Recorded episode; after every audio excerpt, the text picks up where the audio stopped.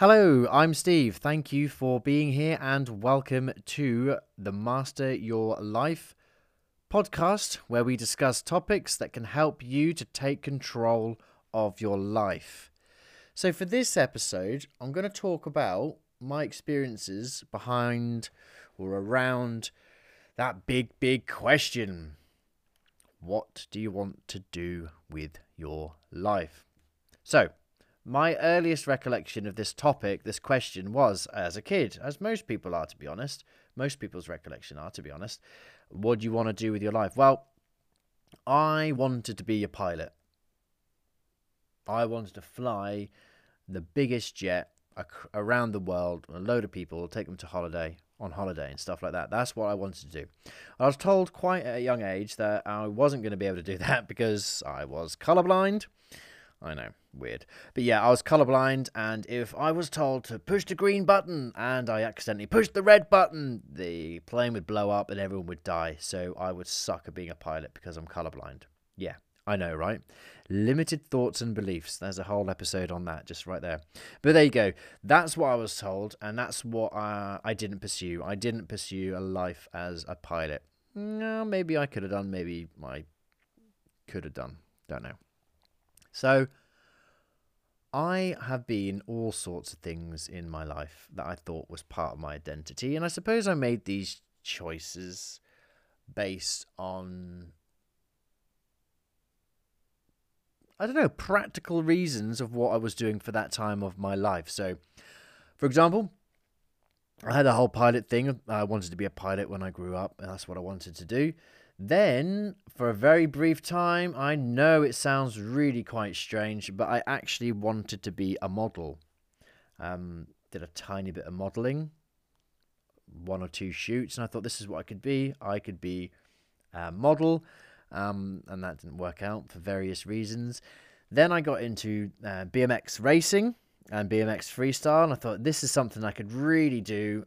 I could just get stoned and ride BMX all day, every day, travel the world, do that. And to be honest, I was pretty good at it. I was pretty quick. I won a few races and I won a few freestyle competitions. And I was pretty good at it. But I suffered an injury. I think I broke my collarbone. Um, and I was at college at the time so I needed to, um, well, grow up. Not not my words, not my words. I can assure you, but I I needed to quote unquote grow up. Um, then I went to college, but not before. Uh, sorry, so that that's whilst whilst I was at college. Um, and the reason why I was at college is because the foster carers that I was with at the time said you need to go into the army. You may have heard me mention this in a couple of episodes ago you need to go into the army. So I was training and I was going to college to get the the very basic qualifications that I needed to then go on to a higher course, which would have ended up me as uh, being in the army. And what I wanted to do more specifically in the army was be a logistics driver. You know, I've, I've talked about in the past now, part of previous episodes about one not wanting to be shouted at and not wanting to get my hair cut. I mean, that's pretty much my day to day life as it was as a teenager anyway. But I didn't fancy that. So I did once I did the, the, the foundation course that would have got me into the National Diploma for Public Services. I then decided to take a little route out and I went down the route of tree surgery and countryside management. And um, I got my climbing certificate, I got my chainsaw certificate, brush cutting, hedge laying, fencing. With that, I did tractor driving, um, tractor maintenance. Oh, the whole caboodle. I absolutely loved the countryside management aspect of that that course. Absolutely loved it. In fact, I took up a career in that. So I became a tree surgeon. I know, right? So I became a tree surgeon for a little while. I was on great money. I we all it was a great job. Got to work in some great locations, all in the UK, but still some beautiful properties we worked at with this tree surgery. We all got given vehicles, and we were working with this uh, this guy who started his own own business. Um, he gave up in the end. Well, he didn't give up. He made enough money. Basically, he was successful enough that he wanted to sell the business and move abroad, and that's exactly what he did. So you know, I tip my hat to you, sir. You um you did what you wanted to do. You did what you set out to do. Congratulations. But that did all leave us kind of like, what do I do with my life? So then I fell back onto the um, the residential home. So I didn't mention previous that whilst I was at school, I actually had a job washing dishes in a residential home. So I went back to the residential home after this because I knew that, that I had contacts there and I knew that it was at least paid work. So I went there, started washing dishes again. Then I got out of the kitchen and started working in with the residents themselves. And I thought, right, that's it. I can do this. This is great. I found my calling. I kind of love old people. Yeah, old people are great. They're funny. They tell great jokes and stuff. It's also quite a depressing industry. And I felt like I wanted to give a little bit more. I felt like what I was giving was well, I don't want to say empty, but I just I felt I didn't feel fulfilled. I didn't feel like my job was fulfilled there, but I still really really enjoyed my job. And I climbed up through the ranks in that industry.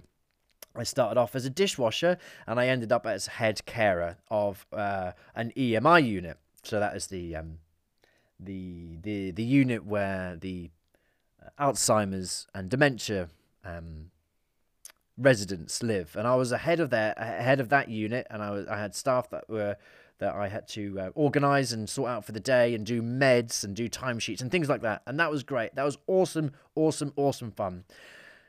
Well, then one thing led to another. You know, in my lifestyle, it's you know pretty ch- checkered. If you haven't gathered by now from previous episodes, uh, so that job, I, I was let go from that job, and I started working in a well, I guess it was a petting zoo. It was a small animal park type zoo, and I had some very basic tasks of looking after the animals. And I thought, well, the animals are all well and good, but I'm quite, I'm quite hands on, and if there's something broken, I'd like to go fix it. So I became janitor. So I was janitor. So I swept, cut the, cut the grass, repaired the enclosures, did all that kind of like I don't know stuff yeah and i really enjoyed that and i became respected in that industry and that was really good fun. I was like yeah no this is i really feel like i found my feet now. This is where i can be. This is where i can do. But no. So that's when my lifestyle kind of took a really bad turn for things. You know my lifestyle was running a parallel to my work life you know and i was this functioning kind of like um addict if you like you know it's it's no secret. So I took a step away from. Well, no, I, I didn't take a step away from work. I stopped working altogether whilst I was on the streets, did the rehab thing, did all that, came back out, found myself a job at a supermarket. And I was like, well, you know, this is okay. I'm now I'm now drug free, I'm now drink free, I'm clean, I'm clear, and all this good stuff and I ended up stacking shelves. And I was stacking shelves, and I, I was mopping the floors, and I was taking real, real pride in my aisle in this supermarket. And I can't tell you the pride, uh, the genuine pride I felt um, I had in this particular aisle in this particular supermarket. I loved that job. I was clean. I was clear. I went to sh- to work in shiny shoes. You know that that sort of that sort of pride from the streets to going to work in shiny shoes. I thought I'd made it. I thought that was hot shit. It was great. But I had a boss that I didn't like, and he didn't like me, and there was a clash there, and it was like, ah, oh yeah, I'm just a number. I I'm not really fulfilling my true potential here. I got to get out of here. So I ended up working in a bike shop. Now, I've mentioned previously that biking, cycling has been a uh, hobby of mine since I was younger. So now am I, what am I? I'm not really keeping up, uh, keeping you up to date with my age here. But so how old was I when I got that job? Perhaps 24. So here I, or 24, 25, 26. So here I am. I'm now working Saturdays in a bike shop, and I was basically the tea boy. Yeah, you start when you start a new industry uh, no matter how keen you are, you start somewhere, and you've got to start at the bottom. You can't go in at the top. You got to start at the bottom. So I was the tea boy. I made the tea. I made a killer cup of coffee, you know. Nobody dipped that, that green tea tea bag like I did. You know, I made the best tea. They were all fed and watered, and that was all good. My job done. And I kind of wanted a bit more. So I then became a trainee mechanic. Uh, over the weekends in this local bike shop, and it was great. Lo- loved it, and I, I had the people experience aspect from from um, well, just being a general people people person and working with the elderly and whatnot. So I had that experience. I had that those people skills, and I was able to to work on sales in this retail environment. Um, in the supermarket. So that means that when I had the bike shop, it kind of all, kind of in a weird way, kind of came together. So that was fine. That was good. Loved what I did. I wanted more hours. So then I became a um, full time uh, mechanic in this cycle shop. I mean, these bikes just weren't just like the, you know, like a 50 pound bike, you know, get you to A and B thing. These bikes were, I mean, they were shit hot. There were some really uh, quite amazing bikes. First time I've ever handled a carbon fiber bike. Um, but I was build I, I, I was building these bikes and I was learning how to build these bikes, learning how to look after these bikes and serving customers with these really really exotic bikes. And I was talking to athletes who had traveled all around Europe, all around the world, competing at a mega high level, like the top of their game. And these guys were like really really inspiring and girls, in fact, all genders in these sports are athletes, serious, serious athletes, serious dedication to their industry and their sport. So I did that.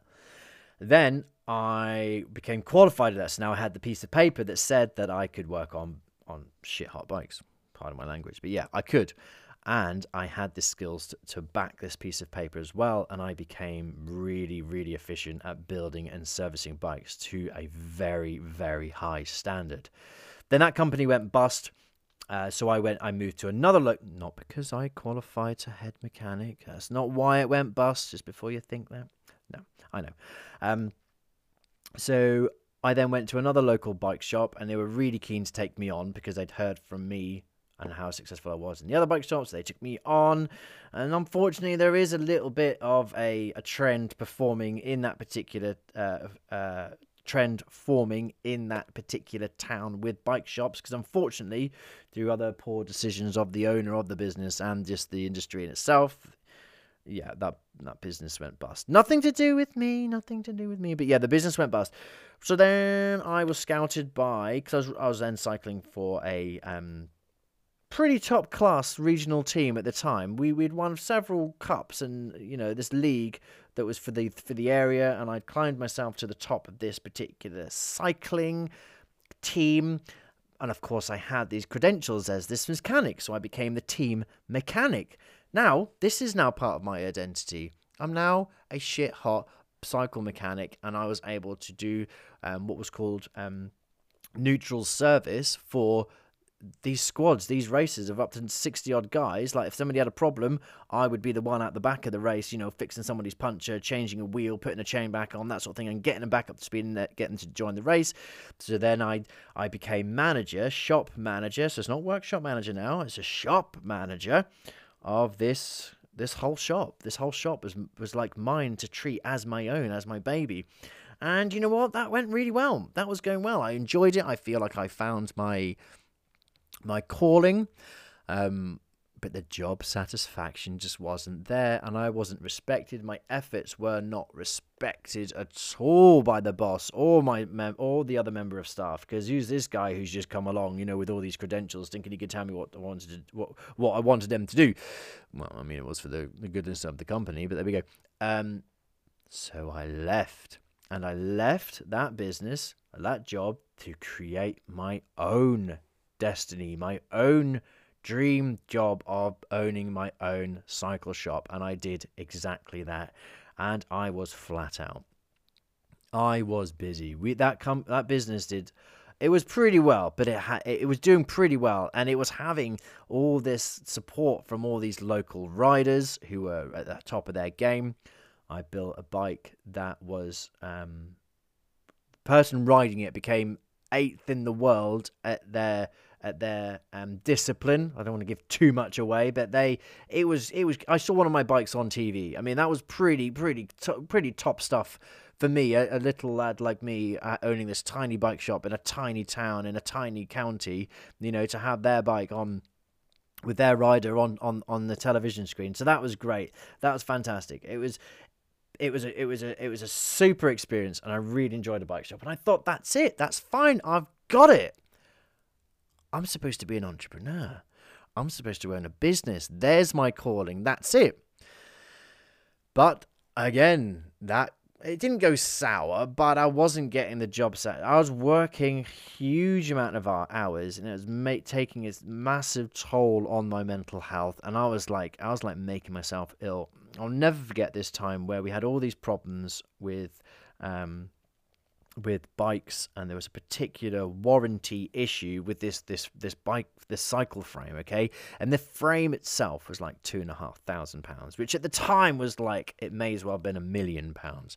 But we had all sorts of warranty issues with this frame and this this chap this customer wasn't happy. Of course they weren't happy. But i was shouldering all this responsibility and all of this stress and I, I had this moment once with, with my wife in those where I was in my workshop at my shop, uh, the the cycle workshop in the retail shop, and I was like like my face just like went I just went all grey and I felt like like a piece of me inside had just died and like was washed away. Like I felt like I'd like, had some sort of stroke again. And I've had many strokes in the past and it kind of felt like something maybe similar but maybe not quite as severe. Well it certainly wasn't quite as severe. I was like shit I've got to get out of here. Yes, I may do what I enjoy, but I now don't enjoy it, and it's now I'm working like 90 hours a week, and I'm I'm killing myself doing it. So we ended up. My wife started uh, an inter- entertainment business, and that entertainment business that my wife started was in fact an escape room. So I don't know if you're familiar with escape rooms, but you essentially you get an hour, you have a backstory, you start at part A and you have to end up at part Z and you have to find and solve all the riddles in between. Fantastic. Really, really good fun. Well, I noticed that she was having more fun than I was. So I still had my bike shop at the time. She had her escape room down the road. And I thought, what? This isn't right. You're having way more job satisfaction than me. It's far more efficient way of running a business, if you can read in between the lines what that means. Um, so I decided, or we decided, I think it was her idea actually. Yeah, I think it was my wife's idea. She said, How would you feel about converting your bike shop into two more escape rooms. And I was like, yep. Where do I sign? When do you want to do it? I'll flip the sign now and we can call it a day. And that was pretty much it. Here today, gone tomorrow. I shut the bike shop down and opened another branch. I think it's branch, isn't it? Yeah, a branch of our escape room. Or, well, ah. See what I did there? What started off as hers ended up as ours. Hmm. So we have now grown our escape room. We now have two venues with uh, four games in. So we had two at Ground Zero, if you will, and then two in my bike shop premises. Then one thing led to another. COVID happened, all sorts of problems with that building anyway. We moved to a different building. Cut a long story short, we now have six uh, escape rooms in the physical venue. We have a rentable game that was developed throughout COVID. I don't know if you remember COVID, but yes, we developed it throughout COVID, and we've got some online games as well, which are enjoyed um, by a few around the world. Okay, that's a fact. Um, and that's really good. That's really, really good fun. I really enjoy that. It's a hell of a lot of fun. Poses a whole load of confidence issues all of its own for me that I got over, and I, I now flourish in there. Then I discovered. Oh, in between that, I've written a book. It's a short, it's called Short Stories for Humans, and it's a really good. It was a technical exercise on my part to figure out whether I had it in me to write a book. So I'm I published this book. My wife did one as well. So yeah, so two technical exercises on either part of our or both of our parts of uh, writing and publishing books. So we did that, and that was amazing. Um, and then I discovered life coaching and my life has never been the same. Honestly, it I know it sounds dramatic, but it really is. Life coaching has changed my life uh, in in more ways than I ever thought it, it it would. It's taught me so much about myself already in the short time that I have been a life coach.